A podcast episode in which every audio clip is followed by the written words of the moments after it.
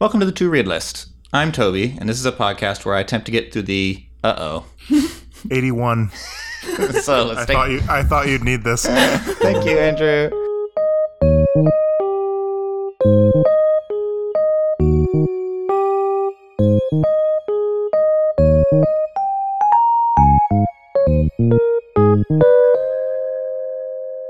Welcome to the Two Read List. I'm Toby, and this is a podcast where I attempt to get through the 81 unread books on my shelf. With me, as sometimes, is my friend Andrew Hello. and my other friend, Talia. Hi. Hey guys. As you may or may not know, uh, Bailey and Dylan are out on parental leave, and we're very excited, if you haven't seen the Instagram, to announce the birth of the two read list child. Woo! Yep, welcome to the world Maggie Ruth McGran. AKA two readless child. yes, two readless child. Henceforth known as the two readless child. Is this your first niece or nephew? Yes, it is. Yeah, it's just me and Bailey. So um, we are new to the whole uh, having a young child in the family game. Toby, you have some experience with it though, right? Yeah, I remember my first niece or nephew.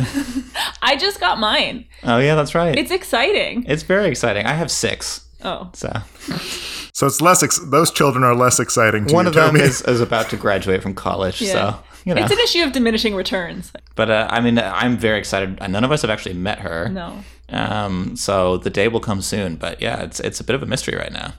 Yeah. Is Yeah. she I mean the the not mystery is how cute she is. She's adorable. Yeah, Yeah. I was like, prepared to really lie. cute. Yeah. Were you, Andrew? Were you prepared? Did you give any thought to this? Were you prepared to lie? Because I was like, if that baby looks funky, I'm ready to like just bald faced Yeah. lie about it. But she's cute. yeah, I, I was planning on saying cute no matter what the result, but yes, very cute, Result. very sweet. the results are in. no matter That- what the outcome. No, she's incredibly cute. I'm very ready for my quarantine to be over so I can Yeah. can meet her. So yeah, we're very excited for that. Congratulations, Dylan and Bailey. We know you don't listen to the podcast, but you know we'll just tell you in person. um, you know, Talia, I I have to say I'm really glad you're here. Thank Um, you. We have a, I, you know, it occurred to me there's a decision that we have to make, me and Andrew, or you know, I would like to make it, but Bailey's gone. We don't know when she's coming back, Yeah. so I need you to to weigh in on something for me. Oh, please. You know, there's some other famous podcasts, and they have like names for their fans. My favorite murder has murderinos. Marc Maron, I think he calls his fans "what the effers." Right. Yeah, there's like you know, if there's a fandom, Believers. believers. Yeah, yeah. that's a The- throwback. what are the Clay Aiken ones called? The uh, clay, Playmates. Claymates. Clanamaniacs? The Nope. Okay.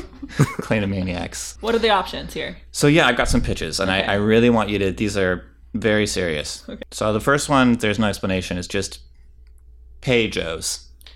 Yeah. I'm gonna Pagos. withhold my reaction Okay. until the end. That's this feels like a reaction in and of itself. Pa- It's a it's a real cute baby. Pejos. Yeah. I think. Oh wow. Okay. um, we also have, you know, Bailey uh, has this uh, obsession with kind of like touching and, and smelling books, so we could call our fans the book sniffers. Ooh, I kind of like the book sniffers. Okay. Yeah, no, I not to tip my hand on what what I think of Pejos, but Book Sniffers is definitely came the up front with runner. Pejos? mean- Transparency. We, I mean, I may have come up with all these, so you know. Oh, okay, okay. Remember our cute baby precedent. Okay. All right. Cool.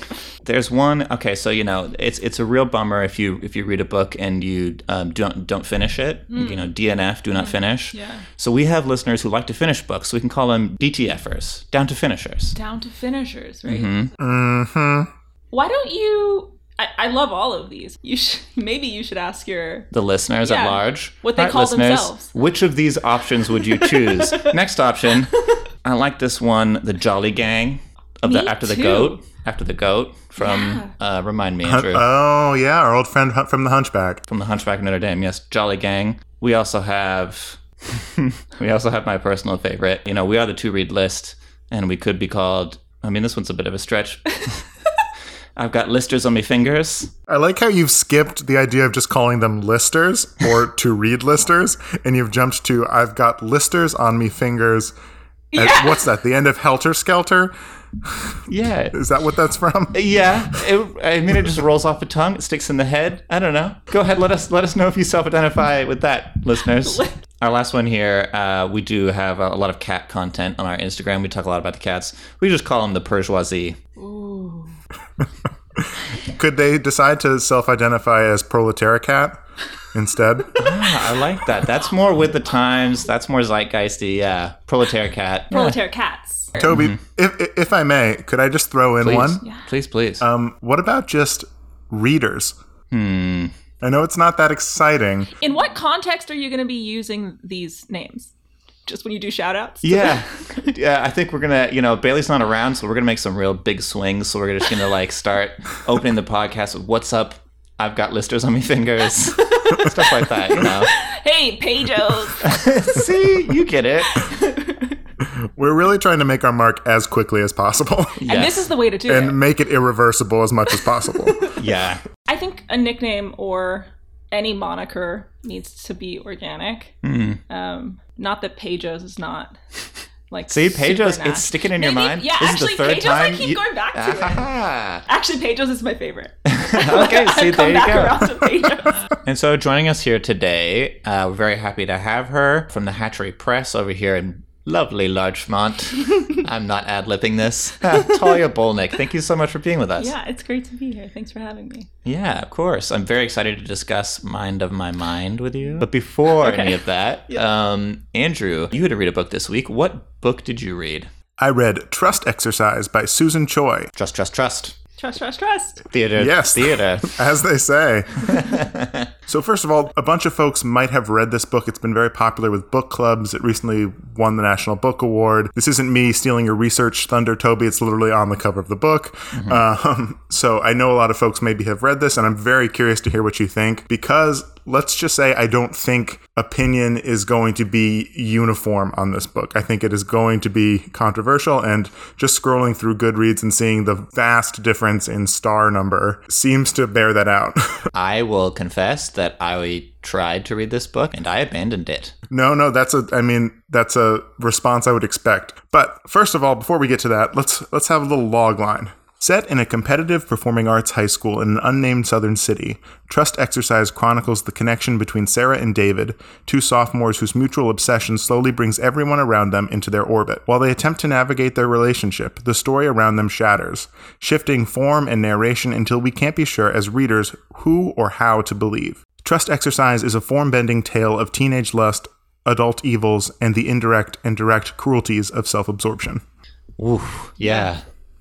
Heavy. I can feel that. Yeah. So, just to give you a little more context of the plot, um, the book starts in a reasonably straightforward way as a story, kind of like Sally Rooney's Normal People, of a sort of secret high school romance um, that becomes very sexual very quickly. Yeah. Um, This reminded me a lot of normal people, honestly, of the large, large amounts of teenage sex. Oh.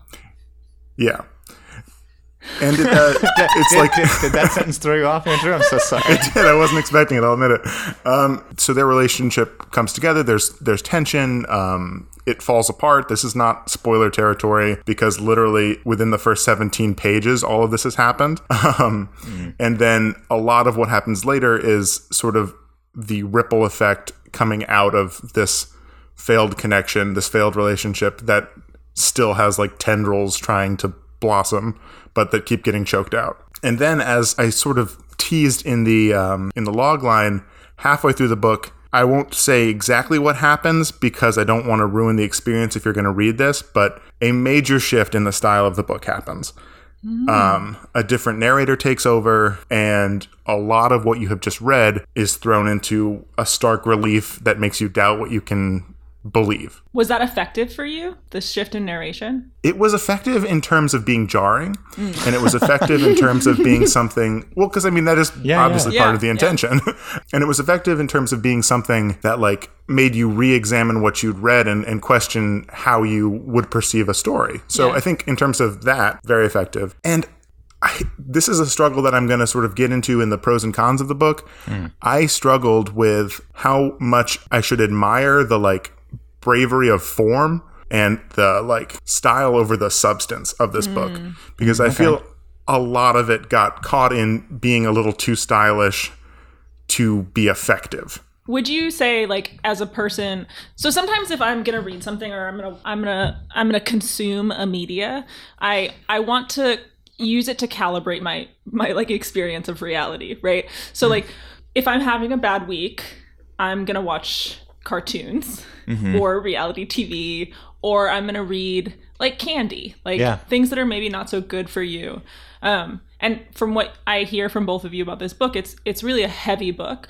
When the turn happens, does that does the mood shift? Like, would I want to hold out for this beau- Turn. yeah, for this for this turn. Okay, so that's that's tough to say without giving too much away, but what I will say is the turn throws everything that you've read into tumultuous, chaotic uncertainty. So if what you're looking for now is tumultuous, chaotic uncertainty, Yeah. then I think it'll be effective and good that way. If you're wanting a little more grounding, this isn't the book that's going to give you anything to grab upon. My elves, if you will. Um, the book really doesn't pay heed to your expectations, both in terms of like the form, which we've talked about, and like even grammatical structures, which I really enjoy because what it conveyed to me was that the emotional quality of what was being said outweighed like the importance of being grammatically correct, which hmm. even in sort of experimental books, sometimes authors still feel like they have to, you know, use the commas in the right place or hmm. just as a quick example, and this doesn't even really count as a full quote, but on page 131, there's just a line where she writes, For Sarah woke up at six every morning, seven days in a row, in a row, in a row, um, to get that sort of quality of repetition and to tell that story of just what it's like to you know have your uh, routine that ingrained within you to me it was it, that was one of the aspects of the book that i found exciting in the experimental in experimentation with form and effective. some of the other things i did not find as effective I want to hear about those. Yeah. And then another thing I liked about how Susan Choi used language was the book isn't really from anyone's perspective in the first section. You end up coming from it primarily from Sarah's perspective, but all people in the room are able to be jumped into by this third person narrator to tell an aspect of the story. And I thought that that was really well done in the first chunk of the book. By leaving out that I thought it was well done later in the book, you can glean what you can glean. Um, and this is a quote to that effect on page 17. David struggled to jam the box back out of sight. He needed to get it to his locker, destroy it. The indigestible lump that made in the front of his jeans was a joke. To David, love meant declaration. Wasn't that the whole point? To Sarah, love meant a shared secret. Wasn't that the whole point? Da- Sarah felt David's eyes on her all through the class and kept perfectly still, held them there with her mind. Years later, in a future in which she only enters theaters as part of the audience, Sarah will see a play in which the actor asks, Can't there be a silent language? and be surprised when her eyes fill with tears. That's beautiful. The writing is really strong. One last pro I want to throw into the into the ring is it is and not to get this is like a family friendly podcast, so I can't get into like a lot of the events that are happening, but there's a lot of abuse specifically from older men in this book, and it's like a biting critique of the evil parts of the theater world and the world in general, um, where for example, amongst a lot of other things, men are allowed to do what they want because of their talent. Uh, people are ready to forgive evil deeds because of a reverence to the art of the people who do them and an obsession with like the holiness of craft and process over the feelings of those people who are involved. And I thought it was a really scathing portrayal of that. And coming from, as I do, the, the theater world, like I can say that that world has a lot of monsters in it, and this book showed those monsters very effectively. Now, to move on to the cons, or the orcs, sorry, to use our parlance. Um, After that, well, what a transition after condemning the predators of the theater world. Now onto our orcs. speaking of monsters, here's the orcs. Ooh, there we go. We found it. It took a minute. We got yeah, there. there we go. I just sort of felt this book was trying to do too much with its page count, with its form, with all of that. The, the shifts in perspective are perfectly well done, but they just didn't add up to a satisfying whole. And why I think that is, it lacked a backbone. Um, or like a grounding point where you could sort of come back to and understand your story. And it seemed like a bit too quick to assume we'd either gotten the point or too unconcerned with the audience actually understanding what had gone on. And I know a lot of this book is about that subjectivity and it's probably very intentional, but like I finished the book and I, or specifically i got to the points where there are those major shifts and i just kind of had to put my hands up and be like i don't know that i know what i'm supposed to think or what i'm supposed to even know. Um, Yeah. And in a confusing way, not a challenging way, right? yeah, in a conf- yeah, exactly. Like I'm all for being challenged, and I think there's a version of this book where the same act- whole structure happens, and then we're just given a little more to grab onto that you can actually sort of throw the whole thing into relief, or not even the whole thing. I don't want everything like spelled out for me, but I just yeah, I fundamentally just didn't understand what was going on some of the time. Yeah, yeah, no, so yeah, that is that is a pretty major work for me. We've sort of talked about it. You got to kind of make sure you're in the right headspace for this book Which headspace? a headspace where you can process bad things happening where you can hmm. you you can for a whole book. for a whole book where there's not a lot of like redemptive moments here. And that's not the point and that's not not saying that should be the point and that every book should contain that grace or that redemption in it but you're aggressively not given it in this book. Fundamentally i think the writing is really good. I would actually love to read more work by her because i really like her style. Um, Yeah. but something just didn't quite hang together for me about it. To that effect, I'd like to give it three stars because it's worth reading. I think folks should read it and have their own opinions about it. And so, yeah, I think it's three stars. I boarded on two a couple times and I boarded on four a couple times. So that's, to me, mathematically, evidence of a really solid three star book. Um, I'm going to keep it on my shelf because I would like to maybe read it again in the future. You and Bailey are so generous about keeping books on Yeah, your three shelf. stars gone. Yeah, hundred Yeah. percent. That would be cold. Actually, I wouldn't cull it. I just would take it to the hatchery. Oh yeah, no, I would ritualistically sacrifice it. Okay, Yeah. cool. All right, perfect. All right, so that's uh, Trust Exercise, Susan Choi, three, Three stars. stars. I'd love to hear a little bit about Susan Choi. Great. I have some research. Um, so, Susan Choi was born in South Bend, Indiana, to a Korean father and a Jewish mother. She and her mother moved to Houston, Texas when she was young. She earned a BA in literature from Yale University and an MFA from Cornell. So, smarty Very pants. impressive. Not to completely derail you already, Toby, just one other thing I found frustrating about the book is the city that it takes place in is an unnamed southern city. And it by the end, it's so clearly Houston, um, but that I just wish she had said Houston. That's Um, funny that you say that. I, I was like poking around looking at Goodreads reviews. Several people have mentioned the same thing. They're like, why didn't she just call it Houston? Yeah. She didn't want to make all those Houston heads upset. Pejos. Pages. Thank you. See, you re- you laugh, but you're repeating it. It's only two syllables. That's the best part about yeah, it. pages. Um, so, after receiving her graduate degree from Cornell, uh, she worked for the New Yorker as a fact checker. Um, at that job, she met her husband Pete Wells, who is now the New York Times restaurant critic, and they now live in Brooklyn. And she teaches creative writing at Yale University. I'm going to read you some excerpts from an article on The Guardian by Justine Jordan, featuring some interviews with uh, Choi herself. So, this is uh, Justine writing about Choi. Choi's four previous novels were all successes with awards and shortlistings, but the response to Trust Exercise has been something else entirely. Quote, and this is Choi herself I'll walk into a crowded room and have people I'm not connected to in any way walk up to me and start talking about it. I'm gratified and moved and also overwhelmed. A lot of people seem to feel really seen by the book in terms of their own past experiences. Sometimes I'm tempted to say, I'm so sorry. And this is back to Justine. Though it takes its place in the literature of hashtag MeToo, the first draft was actually written by the autumn of 2017 when the Harvey Weinstein scandal began to unfold. As a key line in Trust Exercise has it, quote, we almost never know what we know until after we know it, close quote. And this is Choi speaking. Women have been talking about this since time immemorial, Choi points out. We all learn those lessons that seem part of the normal world. That as a 12 or 14 year old girl, you'd have to instinctively ward off the attention of predatory people, and it was your problem. It was your problem if you applied for a job as a young teen and the boss invited you away for the weekend. It was your problem if you were assaulted. At last, society began talking about it openly. People went, oh wait, maybe this is everyone's problem. The book was suddenly, surprisingly in conversation with all this stuff that was happening in the world. Mm-hmm. It's also it's just like true. Yeah. And I guess, you know, I, I talk about watching cartoons and blah, blah, blah. But the value of a really unflinching look at the horrible aspects of being human is that you are not, you know, that you're not alone. Right. Yeah.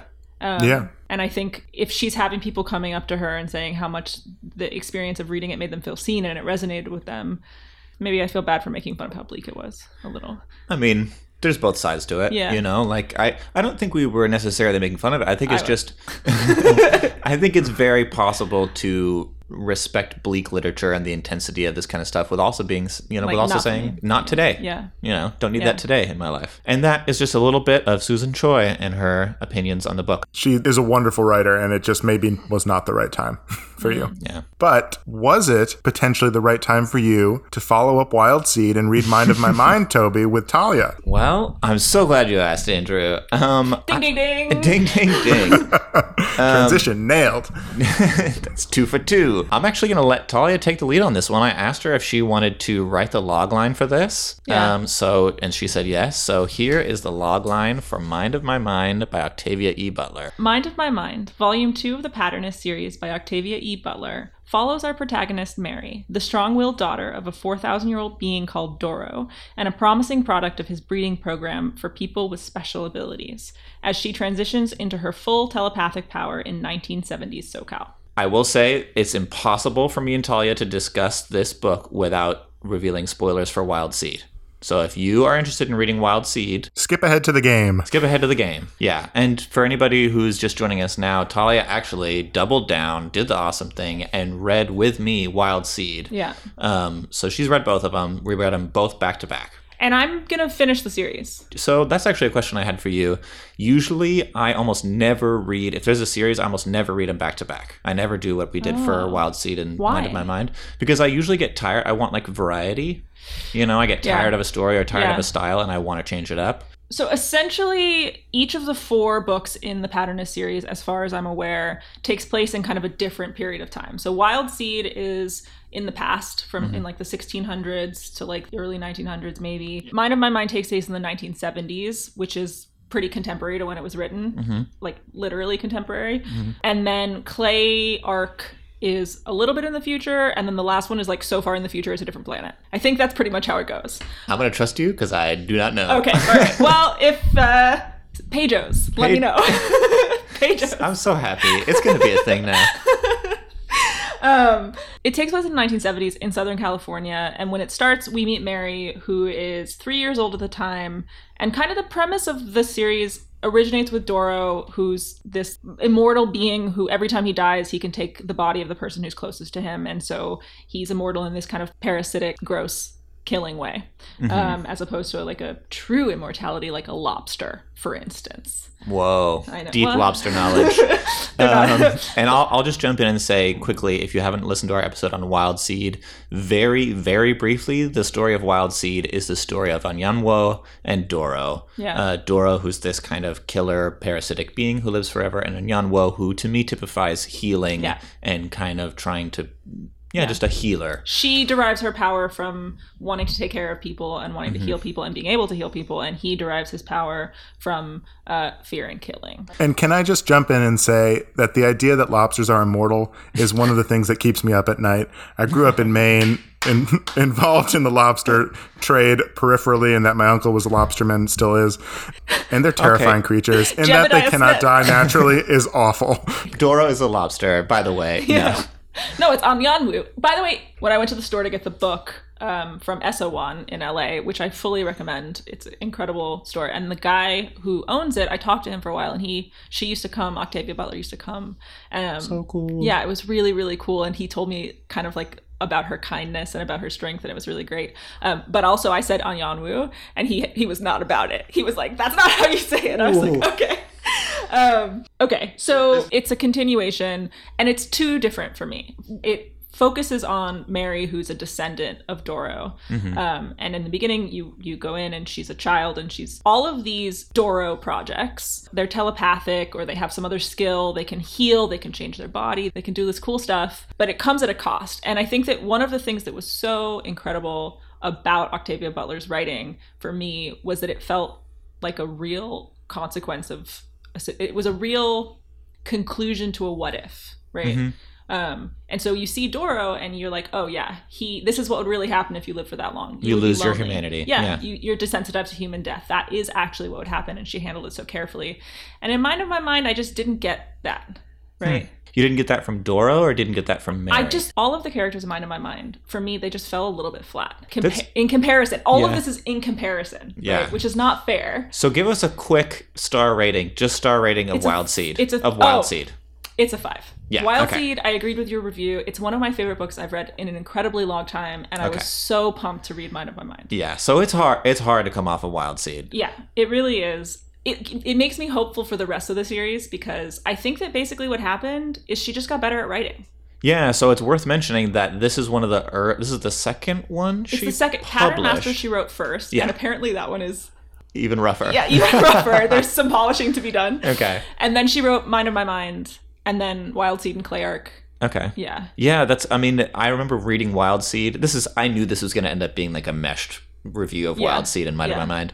Wild Seed. I remember reading it and being like, "Oh my god, these characters are so deep and so well realized." and complicated. and it's like, and how did she? How did she come up with this? And the answer is, she had two practice books. Yeah. To think about these things, and Yeah. it's like, oh, okay. And and I will agree with you. I, it did feel like Mind of My Mind. She's still figuring these things out. She's still like toying with the real ramifications of the psychology behind these characters. But I will say, I think Doro is pretty much the same.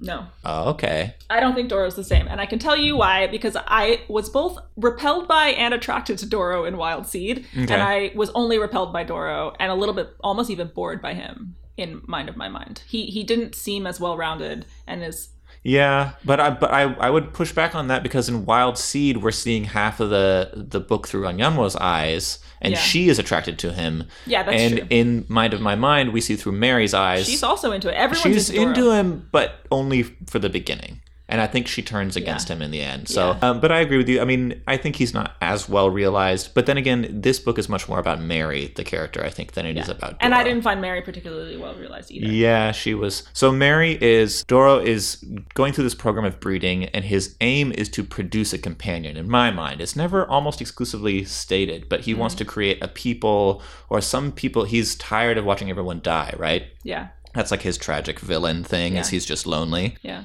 and Mary is as close as he ever gets.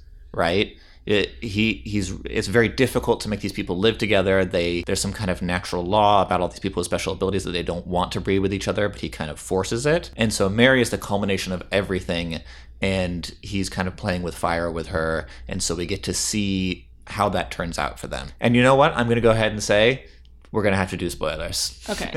and it's breaking with precedent, but I, I really want to get your opinions on everything because one of my most disappointing things about this book that I kind of agree with you about Yeah. is spoiler alert, she kills Doro. yeah. That's I, I- The unkillable. the unkillable and and part of what made Wild Seed so good is you were waiting for that kind of cheap, easy solution of like, yeah, Anyanwu wins and she figures it out, and it's like, nope, like you just have to live with evil in the world, and it Yeah. sucks, and sometimes you love people who are evil, and I was even more disappointed with Anyanwu's death. Oh yeah, Like that was almost offensive to me. yeah, that was rough. She's just like, "Oh, well, Doro's gone. Well, that's it." Right? Yeah. After all of this time of setting her up as a person who th- the value to her, the like incredibleness was that she was his equal. Yep. And she she challenged him and all of Or that stuff. almost his superior, I felt like, because her power, quote unquote, wasn't as powerful as his, but she Yeah. managed to use like Yeah. human qualities rather than superhuman qualities to kind of convince him or mitigate his evilness. Yeah. No, I mean, I, I, I, Anyanwu is maybe my favorite female protagonist of all time. I she's definitely up there. I, I mean, I couldn't even name you ones that I can compare her to. Yeah. You know, I'm sure someone would be able to point one out to me, and I'd be like, oh yeah, whoops. Yeah. But right now, in recent memory, I agree with you. I was disappointed with Mind of My Mind. And for me, it's hard to extricate that disappointment from just my general opinion. I'm a very emotionally influenced person. That's fair. Yeah. Um, and it was not as good as Wild Seed. It grew on you, right? yeah, it did. It didn't really grow on me. And I think it was because it got pretty heavy into the sci fi of it all. Yeah. And like the this is the history of the pattern masters and this is how this psionic ability works. Just like all the words, there's actives and latents and artifacts, which are objects that are imbued with like I don't even Like memories and personal history. yeah, yeah. so they can they can use them to to orient new pattern patterness. it gets very it gets very world buildy. Yeah. And exposition heavy, like really exposition heavy, and the ex the, the the plot takes precedence and the world building takes priority. And I was so into the characters. Yeah. I um, mean, I can see and and as I read it, I guessed maybe that would be your like why you disliked it so much. Yeah. So as a person who reads a fair amount of like these big bricks, you know, the giant sci-fi books and all that kind of stuff, I don't mind myself a fair amount of world building. It was definitely a big transition from Wild Seed, which is a far more personal, emotional story. But when she was building Wild Seed and when she kind of because she does a little bit of world building in there too. you do learn that there are people all over the world and there's rules about how they interact and you know there's all this kind of But stuff. But this was kind of like, what does it mean to control someone else's mind? but that's what I like. Yeah, See, yeah. I I kind of I like it's a conundrum because uh, in science fiction and fantasy there's all these fantastic ideas, but it's very difficult to drill down into any of them without sounding like you're talking about the X-Men. Nothing like there's anything wrong about the X-Men, but it's like for me my comfort level and my like pleasure in a story is somewhere between Anyanwu, where we basically have no idea how she does any of the stuff she does, and Wolverine, where it's like his skeleton is made out of exactly this metal and blah blah blah blah blah. Yeah. So I thought this book edged more towards Wolverine, which I was fine with. But it was still a long way away from like knowing the name of the metal and how does he exactly regenerate his cells and all that kind of stuff. So I like a little bit more detail, but I can see how it it was definitely different and I can see how you, you wouldn't it like was it. at the expense of right? Yeah, it I was think you're right. the expense so i have an example. One of the things that's incredibly interesting theme i think throughout the entire series but definitely these two that we've read is like who gets to be human? Who gets to be free? What do those things mean? And in our current reality and from Octavia E. Butler as a black woman living in America, like her experience of that was through the lens of race, at least partially, right? Mm-hmm. In terms of yeah. who gets what and who gets to be human and who gets to be free and all of that. And so I have two quotes, one from Wild Seed and one from Mind of My Mind You were ready to cheat right from the beginning, weren't you? where the prota- the female protagonists, so Anyanwu in Wild Seed and Mary in Mind of My Mind, mm-hmm. are talking to their significant others, their future husbands, who are both white men, about race. Right, and this is like the they're both in the getting to know each other phase. So this is a pretty direct parallel. So in the first one from Wild Seed, the context is Doro has taken Anyanwu from her home, and they're on a transatlantic slave ship, essentially that is his own crew to the new America where they're going to settle and she's never seen white people before she doesn't you know she doesn't have the context for that but she's gotten it on this ship and she's talking about how she hates having to wear Dutch clothes right? They're really heavy. And so he says Isaac her future husband you'll get used to it. Now you can be a real lady. Anyanwu turned that over in her mind. Real lady? she said frowning. What was I before? Isaac's face went red. I mean you look like a New York lady. His embarrassment told her that he had said something wrong, something insulting. She had thought she was misunderstanding his English. Now she realized she had understood all too well. Tell me what I was before, Isaac, she insisted, and tell me the word you used before. Civilization. What is civilization? And and then he goes on with a with a really kind of endearing response about what civilization is. But I felt like that was a delicate, nuanced, subtle handling of that. Right? Okay. Now, in oh, my, Talia's getting mind- ready to dunk on Octavia E. Butler. Mary is talking to, in mind of my mind, her future husband, who is a white man. He gave me a forced smile. I'll show you where your room is now. Okay, can I ask you another question? He shrugged. How do you feel about black people? He looked at me, one eyebrow raised. You've seen my cook. Right, so how do you feel about black people? I've known exactly two of them well before now. They were all right. And, like, that's pretty much it. Ooh, this is tricky Okay. because I actually I remember that conversation Yeah. and I liked it because I felt like she's not Anyanwu. She's much Yeah. angrier and I think she's less likable because she's more like Doro.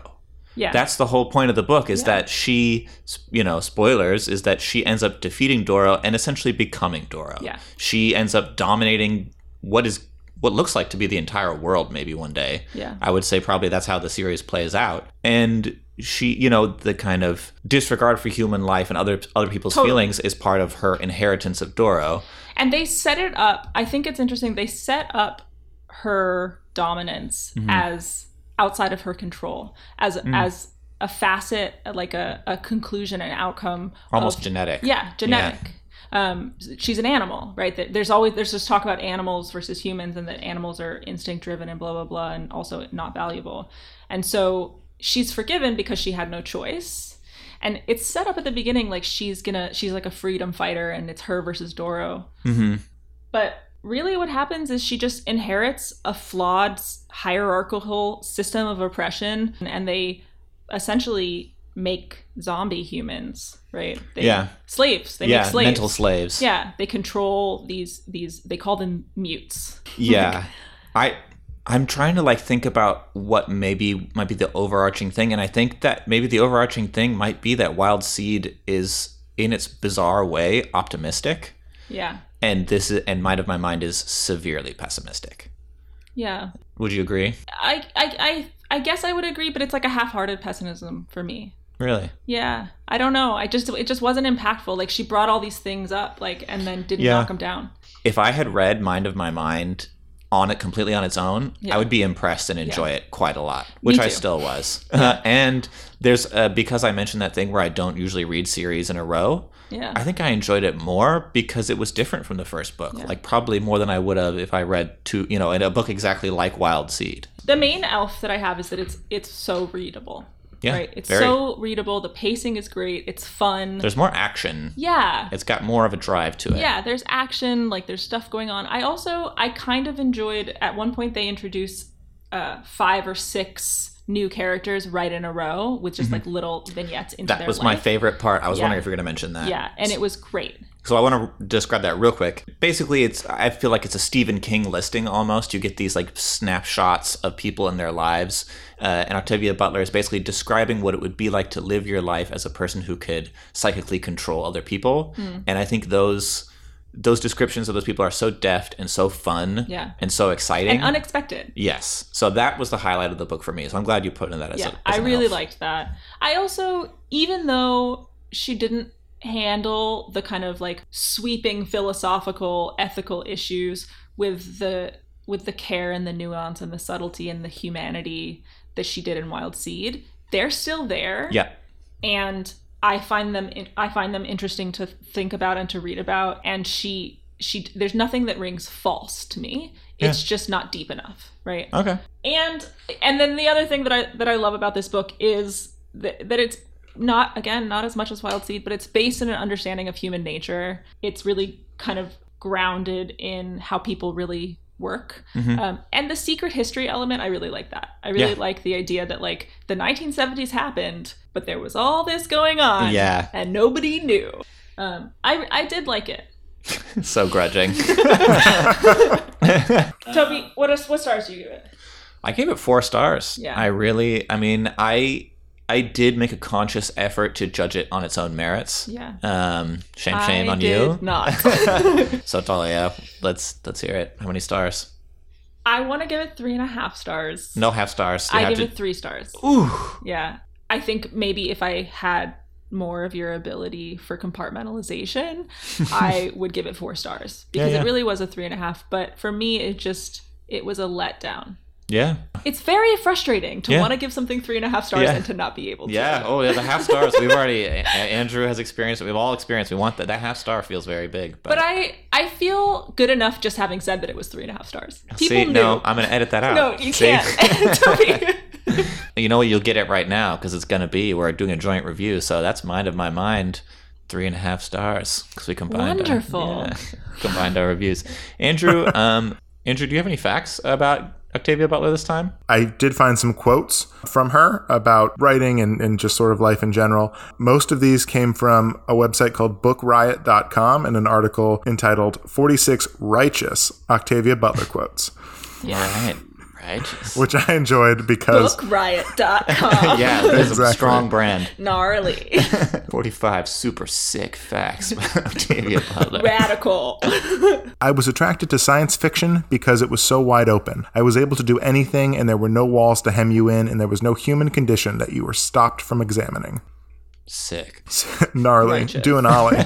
this one's simpler, but I like it quite a bit. I began writing about power because I knew I had so little. Yeah. Ooh, that's a dope quote. Yeah. Yeah. Yeah.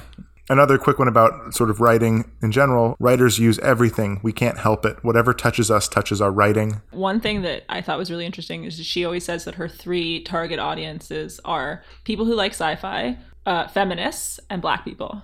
So I thought that was kind of cool. That's really cool. Yeah, Yeah. I, I wish I could give you her biography again, but it felt repetitive. All right, guys.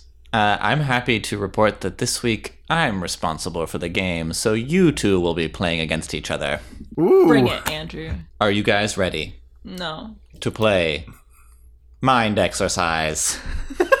um, this is a very simple game. I'm going to read you the name of an exercise, like a physical exercise that you would do in the gym or at home or something like that. And you're going to have to tell me if it's a real exercise or a fitness term or if it's something that I just made up. I like this game a lot. Very simple. First term here, and I'm going to give you the term and I'm going to give you the definition. So the first one is Bulgarian goat belly swing. This is a complicated kettlebell exercise involving bending at the waist and swinging the weight back and forth. Uh, not a real term. Okay, Andrew, real or false? that's 100% real. Andrew, you're correct. Yes. Term number two, fartlek. This is Swedish for speed play, a form of interval training for runners. I think that that's real. Okay, Talia? How do you spell it? F A R T L E K. Fartlek.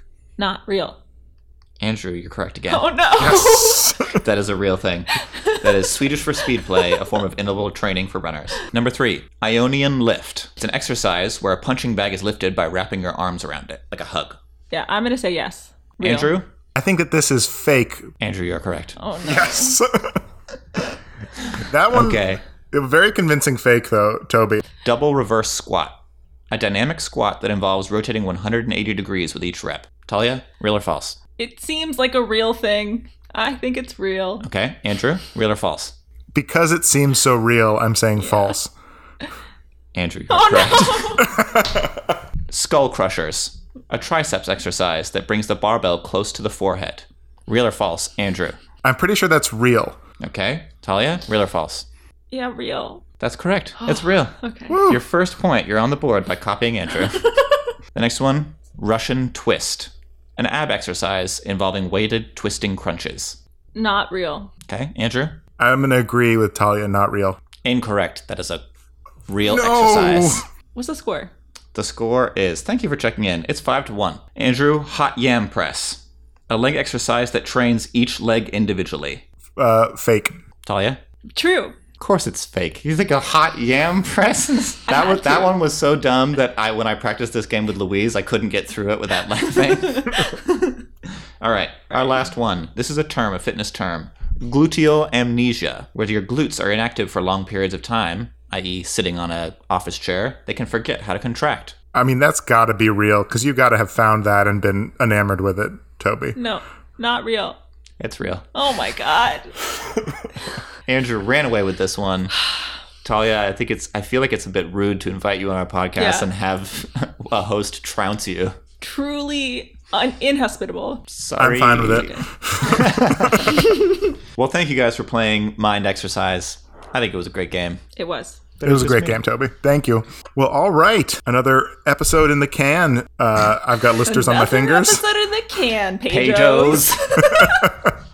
But before we go, we do need to choose our books for next week. Because we are continuing this format of having uh, guests, we are bringing back another person who's appeared on the podcast before, Camille Knox. Um, she'll be joining us, and she has pre selected a book, um, which Toby, you will be reading along with her, um, which is, drumroll please, ba ba ba, The Immortalists by Chloe Benjamin. so, uh, Andrew, it's time then for me to do the choosing for you. This is very exciting. Yes, and the random number generator has generated number 85 on your list. That's The Underground Railroad by Colson Whitehead. Oh, nice. This is a real uh, back-to-back of, of award-winning books. This one, this won the Pulitzer a couple years ago, right? Yes, it did. I've read this book and I really enjoyed it. Um, I'm excited. so- And Pejos, to be clear, you're always welcome to read the book along with us. And as long as you send your review before the weekend, before the episode is set to come out, we can incorporate them into our into our reviews. And even, you know what? If it's real good, send it to us afterwards. We'll mention it. Yeah. Why not? yeah, We like We're always mail. looking for content. please, Content. please send us content. We love content here. Another content in the can, Pejos. All right. First of all, thank you very much, Talia, for being a guest this week. Thank you, Talia. You're welcome. Uh, I'd also like to take the chance. Um, I did this last time she was on the pod, but I'd like to shout out the Hatchery Press. Such an incredible place. It's a lar- it's a writing space here in Larchmont. It is fantastic. I love being a part of the community. Talia does such a great job with it. It's fantastic. If you are a writer or interested in writing at all, you should come check it out. Yeah. I, I would love to meet you, Pejos. Um, Yeah, mention mention Pejos for a twenty percent monthly discount. yeah. Uh, so you know what? We'll say go ahead, fifty percent monthly discount. free for pages. if that's something that uh, you would be interested in, if you're stuck at home, if you want to get kind of out of the house and into community, um, shoot us an email at info at thehatcherypress.com. Thanks for listening to the To Read List. If you'd like to get in contact with us, you can email the To Read List podcast at gmail.com. Follow us on Goodreads at goodreads.com slash the To Read List podcast.